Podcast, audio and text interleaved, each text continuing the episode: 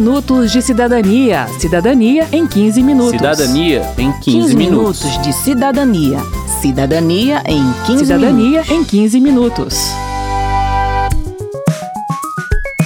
Você já ouviu falar do sistema de bandeiras tarifárias de energia elétrica?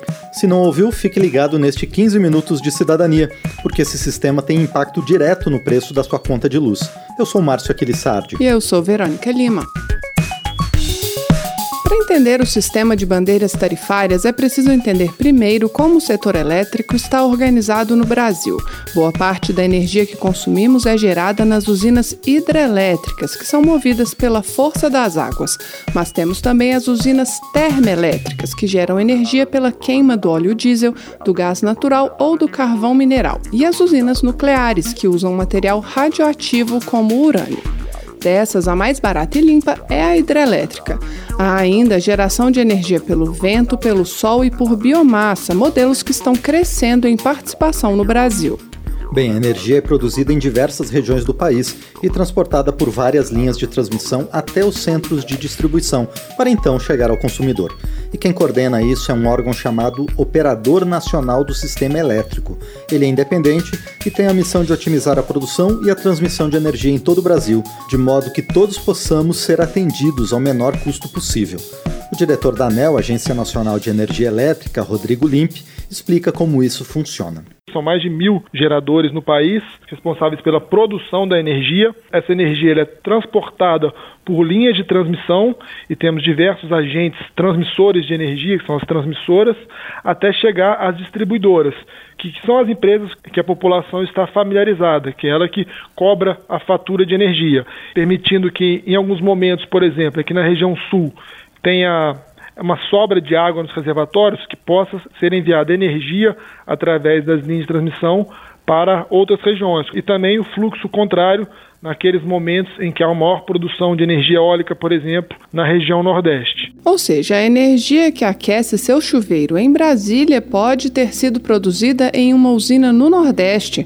Apenas o estado de Roraima está fora desse sistema, porque a estrutura de transmissão para ligar Manaus a Boa Vista ainda não foi construída. A energia que serve à população de Boa Vista e outras cidades de Roraima é produzida por usinas térmicas a óleo diesel. O custo dessa geração é elevado, mas parte dele é compartilhado entre todos os consumidores brasileiros. Conclui de tudo isso é que nos períodos de muita chuva, quando as condições de geração de energia hidrelétrica estão favoráveis, a nossa conta de luz fica no patamar mínimo. Nesses momentos, temos a bandeira verde. Quando os reservatórios estão baixos e precisamos gerar energia de outra maneira, acionando as termoelétricas, que são mais caras, passamos às outras cores das bandeiras. O Rodrigo Limpe explica. A bandeira verde é aquela bandeira em que as condições de geração estão mais favoráveis. E depois temos o patamar da bandeira amarela, que já tem um valor adicional no custo da geração, que já, já é necessário uma, um acionamento maior de usinas térmicas. E a vermelha, que é o cenário, o pior cenário de geração, que, é, que são nos momentos em que existe a maior quantidade de geração térmica. E a bandeira vermelha são dois patamares, é o patamar 1 e o patamar 2. A cor da bandeira vem indicada na conta de luz. Ela também é divulgada no mês anterior pela ANEL. Por exemplo, no dia 27 de dezembro de 2019, a agência divulgou que em janeiro de 2020 a bandeira seria a amarela. Na prática, o impacto é o seguinte: na bandeira verde não há acréscimo na conta de luz. Na amarela, o custo adicional é de R$ 1,34 para cada 100 kWh consumidos. No patamar 1 da bandeira vermelha, o acréscimo é de R$ 4,17 a cada 100 kWh e no patamar 2, a gente paga R$ 6,24 a mais pelos mesmos 100 kWh a gente sempre pagou por esse custo extra, mas com o sistema de bandeiras que existe desde 2015, a gente fica sabendo que está pagando mais caro pela energia naquele momento. Então é possível reduzir o consumo quando a energia está sendo produzida a um custo mais alto, para não ter susto na próxima conta. Como explica o Anderson Silva de Menezes, que é diretor de regulação da SEB, a Companhia Energética de Brasília. Antes de 2015, isso você já pagava sua tarifa. Você não tinha o conhecimento exatamente no momento que estava com uma crise energética, né, que você estaria realmente com, a, com essa necessidade de usar outras fontes, outras, outras usinas para gerar essa energia. Então você pagava isso ao longo do ano, ou seja, e às vezes estava utilizando energia mais cara no momento que você não tinha sinalização e você só percebia que o aumento vinha no ano seguinte. Hoje, com a, com a bandeira tarifária, você tem condição de saber e reagir a um aumento de tarifa no próprio mês em que aquela, que aquela tarifa está tendo alteração. Por quê? Porque realmente estou num momento mais crítico então tem uma bandeira tarifária vermelha para sinalizar, olha, esse mês sua energia está mais cara. Então você pode se policiar e reagir a esse aumento. Como o sistema é interligado, a cor vigente no mês vale para todo o país, com exceção de Roraima, como já explicamos. E se todo mundo economizar, diz o Rodrigo Limpe da ANEL, o efeito pode ser positivo para todos uma redução da demanda ela pode sim influenciar o custo futuro da geração de energia, porque quanto menos é, houver o consumo de energia, mas, por exemplo, poderá ser armazenado de água nos reservatórios, que pode reduzir o valor da energia em um momento posterior. Outra medida para reduzir o custo da energia é diversificar as fontes de geração, incentivando outras matrizes, como o gás, o sol e o vento. Quem afirma é o deputado Cássio Andrade, do PSB do Pará, e coordenador da Frente Parlamentar Mista em defesa dos consumidores de energia elétrica. Nós temos que aumentar o uso da energia de gás no Brasil. Tem um projeto que já foi aprovado agora na Comissão de Minas e Energia, que ele tira a exclusividade da Petrobras sobre a canalização que passa o gás. Hidrelétricas, gás, é, a cana, a energia solar, que ainda é muito pouco utilizada no Brasil, é a eólica também, que ela também é pouco utilizada, nós temos que incentivar para que esses itens cresçam. Quero saber. Quero saber. O Anderson Silva de Menezes, que é diretor de regulação da SEB, Companhia Energética de Brasília, respondeu às dúvidas do cidadão sobre bandeiras tarifárias. Vamos ouvir. Jandira, lá em casa ó, não se passa roupa. A única coisa que consome mais energia é o, o chuveiro. Esse mês passado a conta veio 295 reais. A bandeira tarifária, ela não tem relação com o seu consumo. A bandeira tarifária ela vem para sinalizar que neste momento o país está passando por uma crise e uma dificuldade com, as, com as suas usinas de geração de energia. Só se eu desligar o relógio, porque lá em casa a única coisa que a gente usa que consome energia mesmo só é o chuveiro. Nem liquidificador não ando usando. Batedeira muito pior. Então, como que eu vou fazer? Então, a energia de fato está mais cara, não para a senhora, mas para todos nós brasileiros. O pouco que a senhora usa lá vai ter o mesmo gasto no mês seguinte só que a energia vai estar um pouco mais cara, como por uma questão de, realmente da hidrologia e da geração de energia. Então, você tem que tentar fazer a economia naqueles meses em que a, a nossa energia está cara, mas como eu disse, não é relacionado ao seu consumo. Mas antes era só uma bandeira, porque agora cobra duas juntas, a vermelha e a amarela, tudo junto na mesma conta. A bandeira tarifária é definida mês a mês, do dia 1 até o dia 30 a 31 de cada mês. O que pode estar ocorrendo é que a fatura da senhora tenha vencimento, por exemplo, no meio do mês. Dia 3 quando a senhora vence dia 3, mas a data de leitura não é o dia 3, porque na hora que eu faço a leitura na casa da senhora, por exemplo, vão ser dia 20, 17, por exemplo, que você falou agora, 17. Esse 17 eu, eu usei 17 dias de novembro e 13 dias de outubro, na verdade, para chegar nos 30 dias. Então, na verdade, a senhora usou um pouco da bandeira que, que estávamos em outubro e um pouco da bandeira que estava em novembro.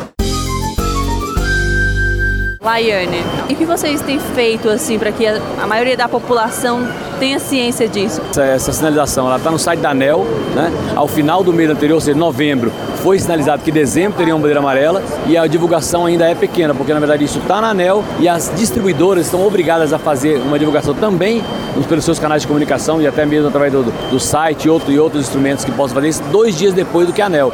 Só que isso talvez que precise sim é de explorar um pouco mais isso para mudar exatamente a cabeça das pessoas, reeducar a esse, a esse gasto e esse uso eficiente da nossa matriz energética. Giovanni. Bom, a minha conta veio com valor alterado, dos demais assim, bem acima. E eu fiz a releitura, liguei na SEB, me explicaram como que faria. E eles foram lá, fizeram uma nova leitura, me deram prazo de entregar e mandaram minha conta. Pode ocorrer erros? Pode. São, são, são máquinas, são equipamentos que estão suscetíveis a, a erros, a, suscetíveis a, a qualquer tipo de, de, de, falha, de qualquer coisa. Isso pode acontecer. Importante é que a senhora esteja atenta para que quando isso ocorrer, né, a senhora poder fazer uma conferência manual, como a senhora vai lá, anota um númerozinho, vê como é que está o seu consumo de um mês para o outro, para poder conferir e solicitar a SEB que faça revisão. Essa revisão a senhora não tem custo algum para isso, basta a senhora ligar, pedir que vão lá fazer a revisão e caso tenha constatado, foi constatado, constatado um erro no equipamento, vai ser substituído sem nenhum custo, sem nada, e a senhora será ressarcida, inclusive, corrigida nas condições anteriores. A pergunta da Giovanni nos leva à segunda parte do programa, em que vamos apontar alguns direitos do consumidor de energia elétrica. E essa aferição do equipamento que mede o consumo de energia da nossa casa, para saber se ele está com defeito, é um direito que pouca gente sabe que tem. Mas é bom saber também que a conta pode vir mais alta em um mês por outras razões, como a cobrança de recuperação de consumo. Isso acontece quando a empresa descobre que em contas passadas o consumo foi de fato maior do que o cobrado, seja porque ela errou a medição, seja porque o consumidor promoveu algum desvio.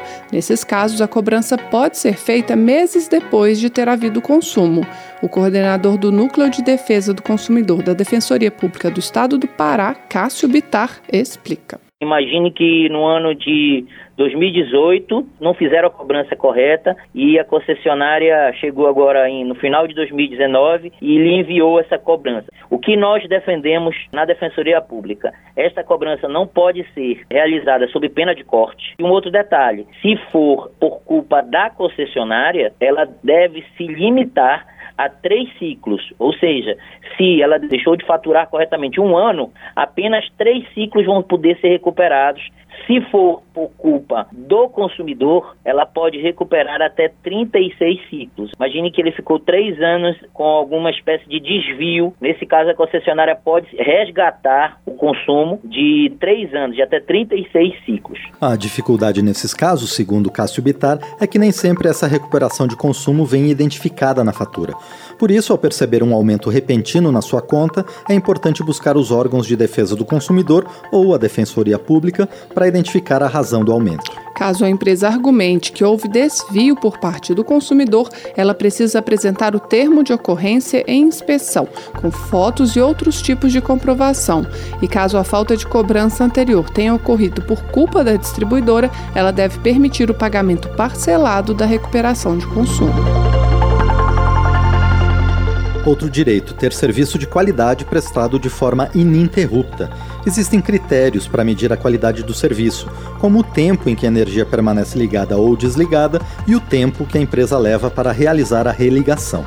Quem explica é o Cássio Bitar, da Defensoria Pública do Pará. Hoje existe um ranking das concessionárias no país que diz respeito justamente a isso, ao tempo de desligamento. Imagine um caso de interrupção de energia elétrica por conta de uma queda de uma linha ou por conta de uma dificuldade em um transformador. O tempo que a distribuidora leva entre a reclamação do consumidor e a afetiva correção do erro é um fator de qualidade que deve ser informado aí nas faturas de energia elétrica. E se houver danos a eletrodomésticos, por exemplo, por falha no sistema da empresa de proteção contra descargas elétricas, ela deve ressarcir o consumidor, a não ser que a descarga tenha sido consequência de raios, como afirma o Cássio Bitar.